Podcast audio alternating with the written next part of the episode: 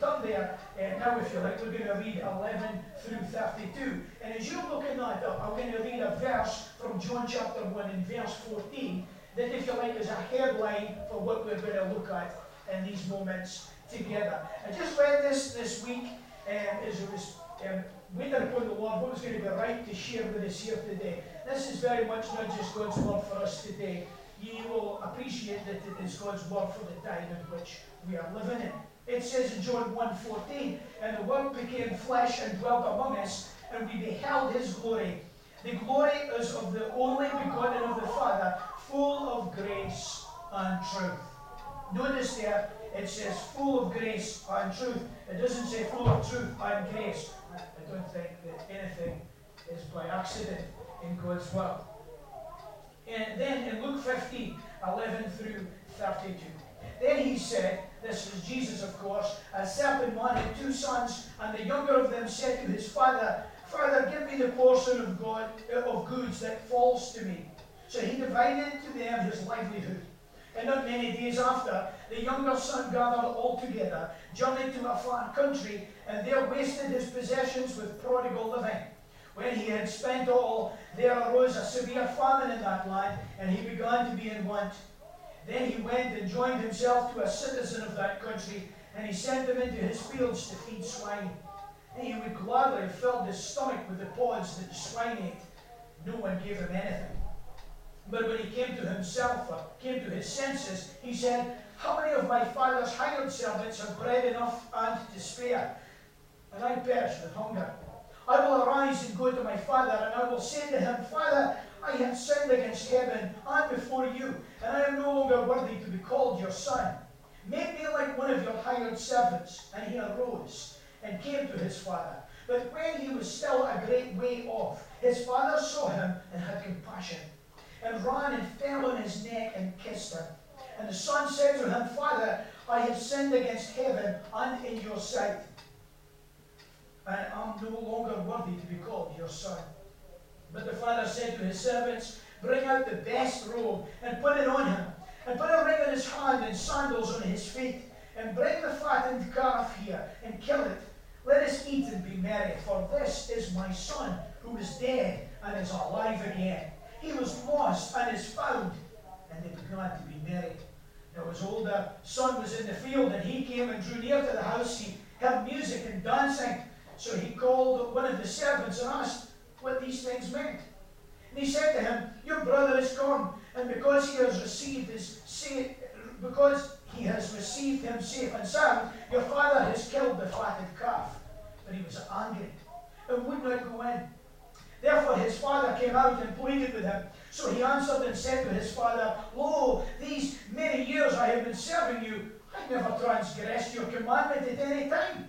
And yet you never gave me a young goat that I may, may, might make merry with my friends. But as soon as this son of yours came, he who has devoured your livelihood with harlots, you killed the fatted calf.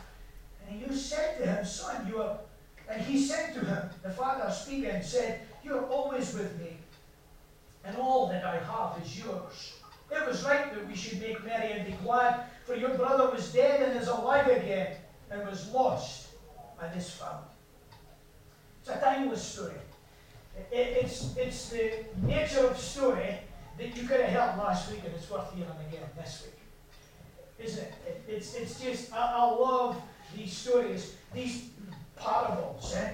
These parables. And of course, uh, any parable, I'm sure we know, is, is, is, a, is a story with a deeper spiritual truth and, and application wound within its tale.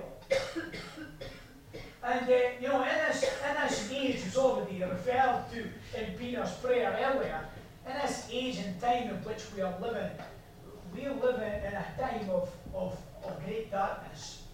We live in times of, of uncertainty in many ways. We, we live in a time of brokenness. So many things are broken. It's a time where, where man's word doesn't seem to mean so much, is it? You know, where, where trust is, is broken so easily. Uh, and, I'm not just referring to the MPs of today, the political people. That's true of, of many people. It, it's a time where parameters that were there for good reason have been broken down. Parameters within society at large, parameters within the school, parameters within the home. All sorts of parameters that have been set there by men who have, and women for that matter, who have feared God.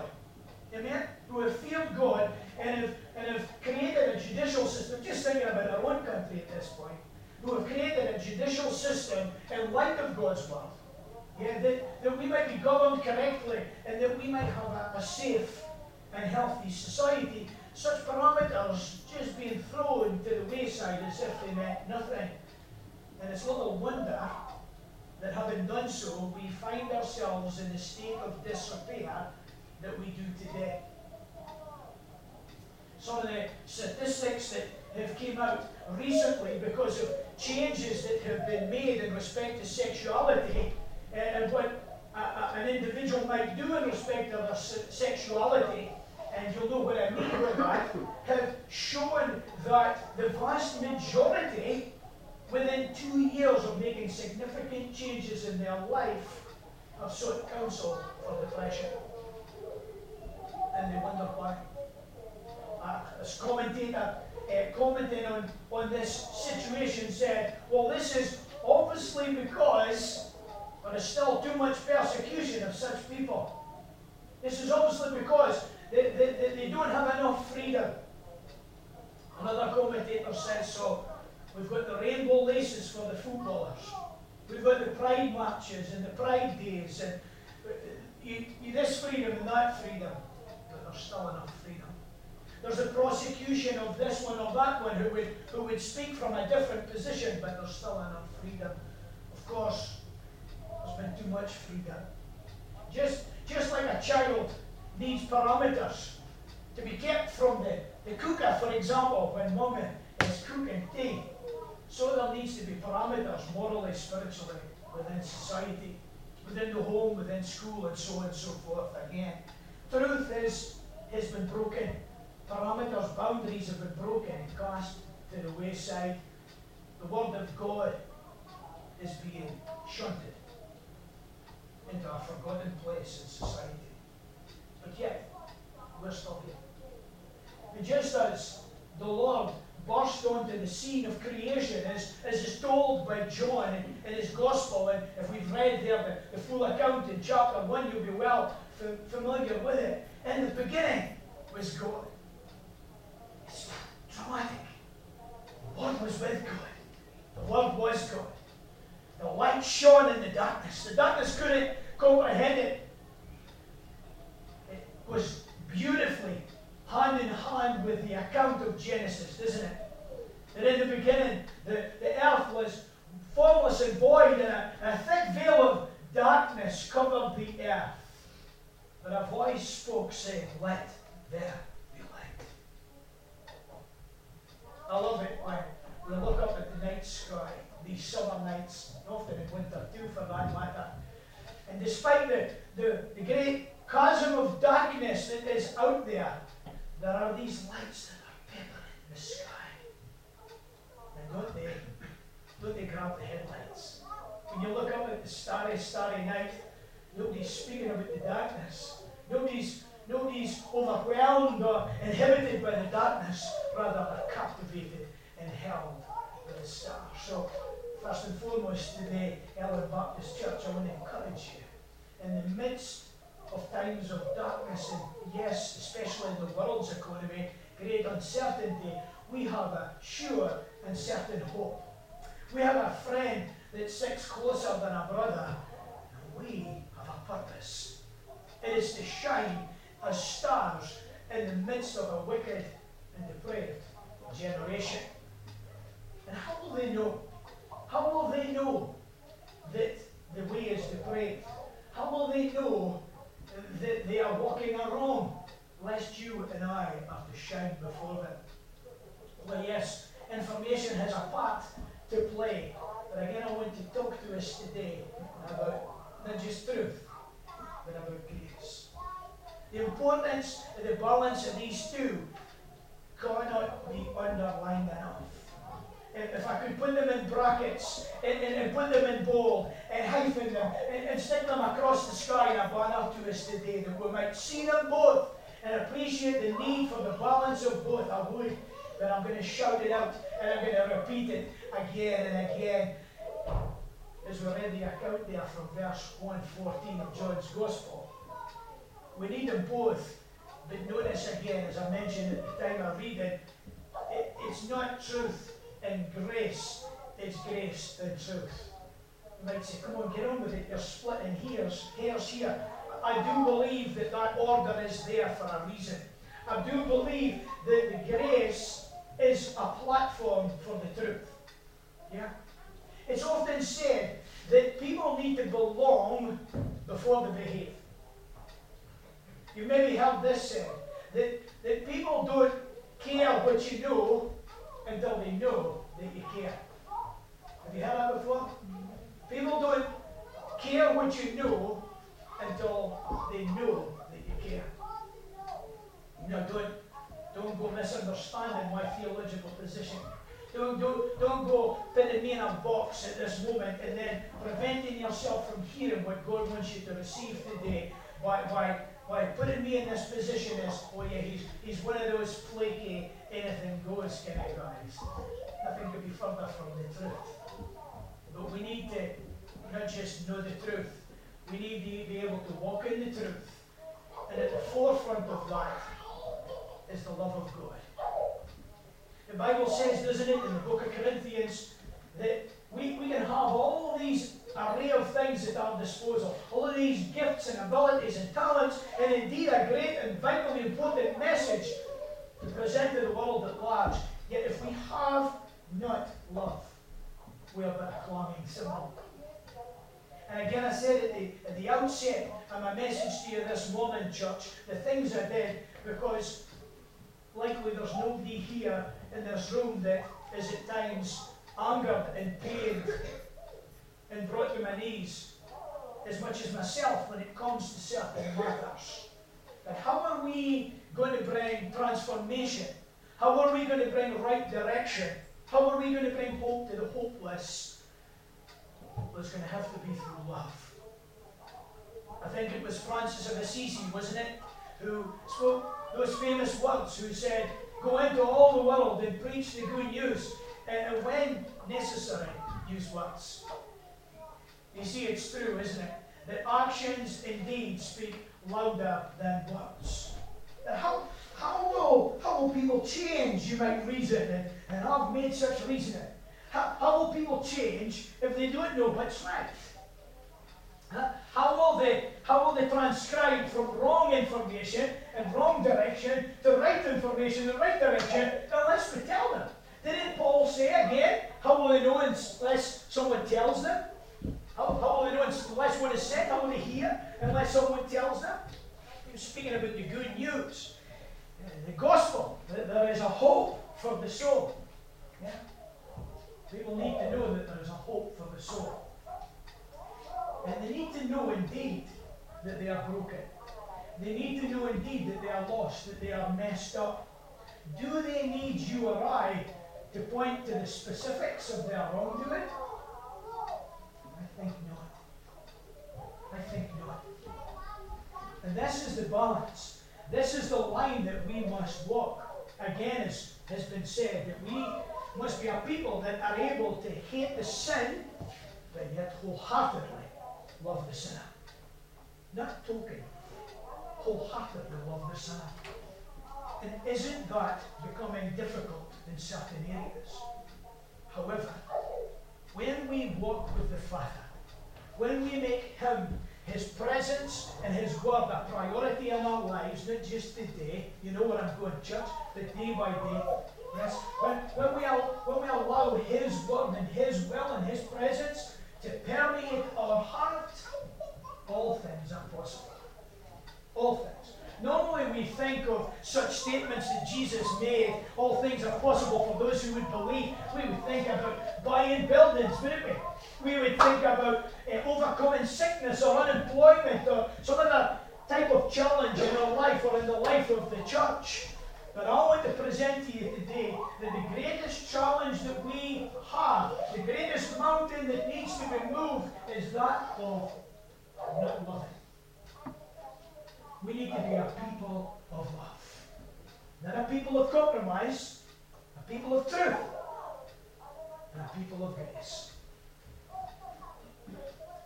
In this story that we, we read today, we hear this fantastic account, this fantastic account of a lad that should have known better. A lad that quite simply should have known better.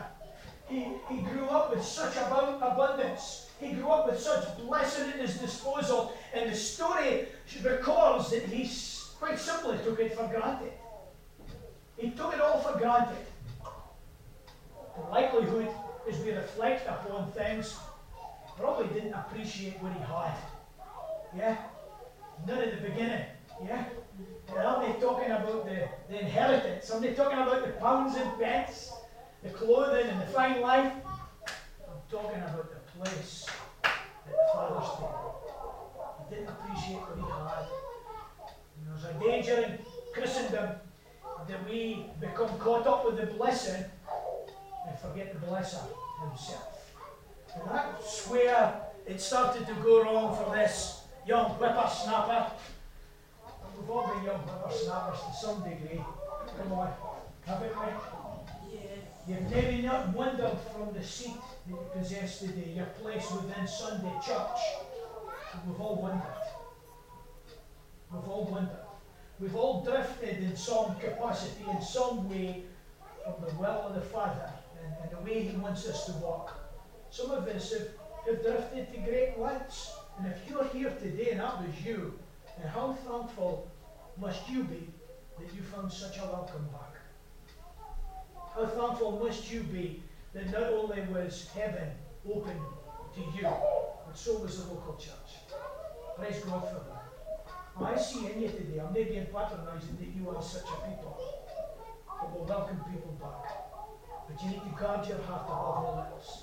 Yeah, the Bible says, from out from within the heart flow the issues of life, how we think about things, how we communicate about things, how we deal with the world at large and the people of this world will be dictated upon the condition of our heart. So we must guard that heart. But the inference of that is not just protecting it from stopping stuff that shouldn't be there from getting in, but also from nurturing it allowing the right things to get in. Can't be a people that not religiously, but out of worship, prioritize the presence of the Father and His words. There is this need of grace and truth. Again, I believe that grace is the foundation, it is a platform for truth to be received. Isn't it beautiful when we see people come into the life of the church and we see their brokenness, we see their dysfunctions. And, maybe somebody comes, maybe it's even been you, you maybe had the thought and you thought, they should be doing that, or, you know, they, you know, why, why always coming out late, or why are they, why they why do they walk upside down, you know, whatever it is, you know, whatever, and, and, and then but you just give yourself, or the Holy Spirit checks you, or maybe somebody says to you gently, it's early days. Yeah, it's early days. Give them time. Keep praying for them, keep encouraging them. Be careful, be careful not to say such a thing to them. Yeah? Be careful not to say such a thing to them. Now, I know sometimes such people crash and burn. But isn't it beautiful? How many times have we seen such individuals, and you're one of them probably, as am I, that, that have, have come forth like a rough diamond, but then have been polished over time and fashioned to be such a beautiful star as I was speaking about earlier. Still not perfect, it's something that emanates the grace and glory of God. It's only made possible by the platform of grace. And you see, the, the fashioning then that takes place over time is because they have been welcomed and embraced with love and grace, not because they're perfect, but because they're a child of God. It, it has brought the walls down that they are comfortable in your company and they're comfortable before God and their heart is humble and, and supple to receive God's instruction day by day. And He fashions them. He changes and transforms them as He does you and I from glory into glory. But if we go the other way around, you see, I think about this story, and I think there was another thing at the beginning that the story doesn't tell us. This is, this is just preaching, preacher's thing. Maybe you've thought this before as well. It's when I, I hear this guy bumping his gums at the end. The big brother. The big brother attitude. Again, I don't need to look to you. There's been times that I've had the big brother attitude. I, I think to myself, if Big Brother had an attitude like that at the end, what's the chances that he had an attitude like that at the beginning? You see, there was pride and maturity, lack of appreciation for the for the father, and you know all that. Absolutely, surely it worked within this younger son's heart at the beginning that led to this course of events. But there was quite possibly somebody that was just encouraging him out the door through the lack of love, the lack of patience, the lack of inclusion in the family of God. Big brothers, sorry, big brothers, but big brothers often tend to have a way of making a little brother not feel too welcome. Making him, yes, it's a sister thing, sister, isn't it? Yeah. Making him feel like he, not just, not, just uh, feel like a run to the litter, but reminding them that they are the last in the pack. And uh, feel unwelcome. We need to make it our responsibility that nobody feels unwelcome. It's, it's a job enough sometimes to get people in the door, isn't it? And then see them established without ushering them back out once they've come. Let's be a people of grace and truth. Let's allow people, let's be secure in God that allow people to hear the truth when they come in here when they sit in, in Bible study groups during the week, whilst they um, read the Word of God in their personal devotions through the week. Let's be secure in that. If things are, you know, out of order, then be secure in the leadership that God has placed here to step in when somebody needs to step in. And I'm sure they'll do that with, with love and with grace as well as truth in a very tactful, uh, tactful way. But be secure. Remind yourself that you once were such a son. I mean, yeah, prodigal in the sense that he had and he came back. But whether you've ever drifted away to such a degree or not, it also paints the picture of just out and out sinfulness, does it not? And it reminds us when we think about this story, it reminds me anyway, and it should remind you of the height from which I fell. And it amazes me the love that the Father has lavished upon us, that we should be called the children of God. It amazes me. This, this boy, this boy was living in a pigsty. All but for the sight of a cutlet tail, he had become a pig. He wanted to eat the pigs were eating. He might have, must have stunk no, I'm sorry. I'm sorry. I know there's some farmers in the room, and I'm praying as I make this statement that there's no pig farmers. because Guy's eyes stinky. Oh, wow. I rented a house in Mintlaw for, for a time when we came back, and we must have been half a mile from the pig farm, and it was like the thing was outside my window. Wow. And that's when the wind was going in the opposite direction ah, That place is wild. I used to work in fish yards. I remember when I'd come in and, you know, life would turn in the opposite direction, you know, and oh, oh, I'm going for a shower, you know, and then I'd go. Pig farms are on a whole other level. Yet, carrying the weight of this mess, which, remember, was a parable, reflected the shame and state of sin. Carrying that level of stink, like going places that you couldn't imagine going in life. You, you think of the deepest and darkest places. This is what is being reflected here in this story. This is what he was. Yet, the Father ran to him, embraced him, falling upon his neck, which is the ultimate expression of love. Falling upon his neck and kissed him. kiss him. Can you imagine kissing a pig? then says, go get my best robe. Are you like, hello? Mean, my jargon, I've left it in the bus today. Don't like him for Tesco. Didn't it cost that much? But I'm going to be sticking out a neck peg. This is what God thinks of you. This is what God thinks of me. Whilst we were still sinners, Christ loved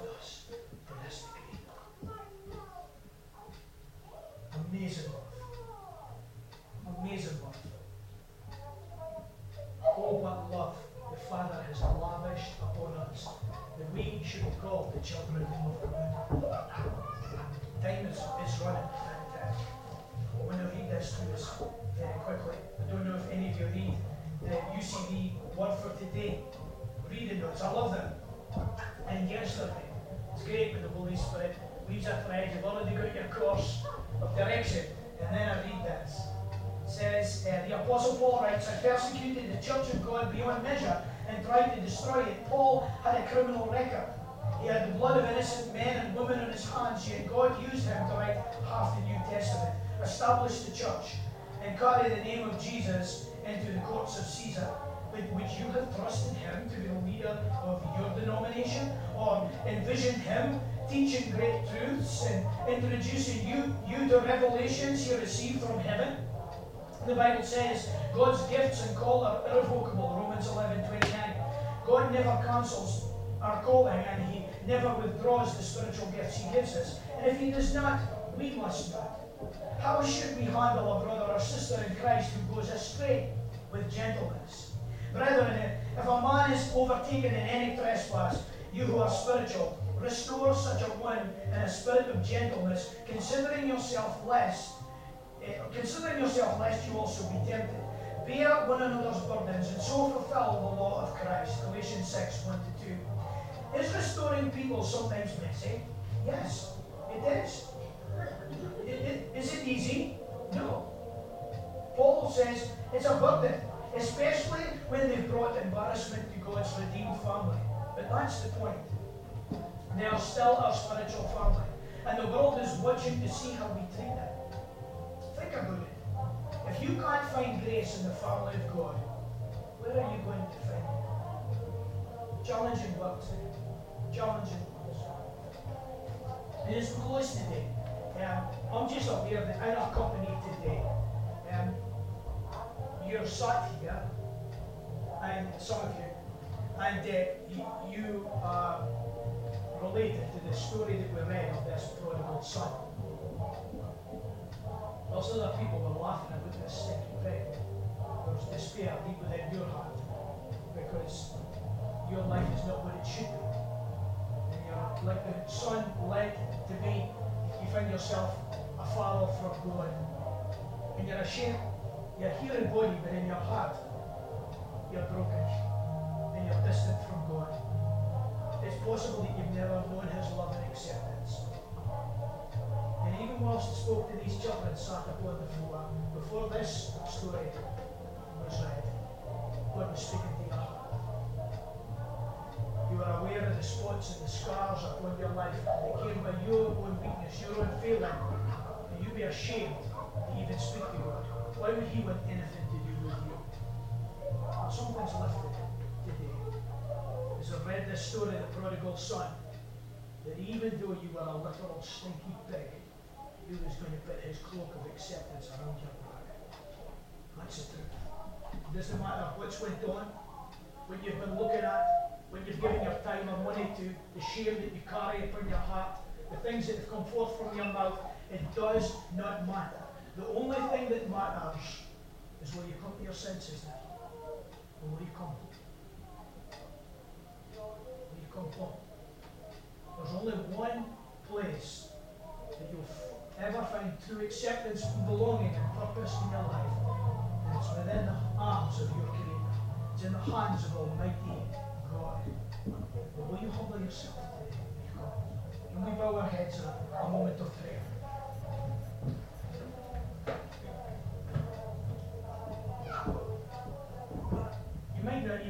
Fully understand it today. Your emotions are perhaps going your within. There's something supernatural taking place. You see, that's because God is supernatural. He's a spirit, yeah? He's not flesh and bone like you and I. And I present to you today that that's because He is speaking to you supernaturally through the things that you're hearing, even some of the songs that we've been singing today. And, and though you can't fully understand it, you cannot but agree heaven is to you, it's time to come home. And if you're burdened and broken, it doesn't matter if you've walked with God before or never walked with God before, and you, feel I need to come home, I need to come to God today, could you just lift your hand where you're sat, please? Just lift, lift your hand. Don't worry what other people are doing. Just lift your hand today. There's nothing more important. I see you there, buddy. That's fantastic. Is there anybody else? But there's nothing more important. If you've walked in here with a burden in your heart, that you walk out that door free. The Bible says, He who the Son sets free is free indeed. You don't need to try and make a right for your wrongs because Jesus did it at the cross 2,000 years ago. What you do need to do is humble yourself and receive what He has made possible. The forgiveness of God, the grace of God will begin to work in and through your life. I'll give you a few seconds more because I know there's more of you here today. So I can see it. Maybe we could pray together for the benefit of the one that has put up his hand. And thank you for that. But it's not about me, it's about you and God. And I'd like us to repeat this prayer together because I know that there are people that are still sat and haven't raised their hand. And I'm not going to make a fool of you. But you need to be willing to make a fool of yourself. As in, you need, you need to draw a line in the sand. It doesn't matter what friends might think of such a decision you might make today. Doesn't matter what the cost will be. Recognize that heaven and hell are our only two options as we move forward from this life. Christ has died that you might know an eternity of peace. That's the only thing that matters right now. Let's pray. Almighty God, could repeat together loudly, church, that would be great. Almighty God, thank you for truth. Thank you for truth. That you love us. And you love us. You also love all people. You also love all people. Thank you that you love me. Thank you that you love me. Thank you for your grace. Thank you for your grace. I don't deserve it, Father. I don't deserve it, I know I've messed up. I know I've messed up. I've fallen short. Thank you today. Thank you today. You love me regardless. Love you regardless. Thank you for the cross. Thank you for the cross. That you took my shame. That you took my shame. That you took my pain. You took my pain. Forgive me of my sin. Forgive me of my sin. Cleanse me today. Cleanse me today. And fill me with your spirit. Fill me with your spirit. I commit my life to your hands. I commit my life to your In. Jesus' name.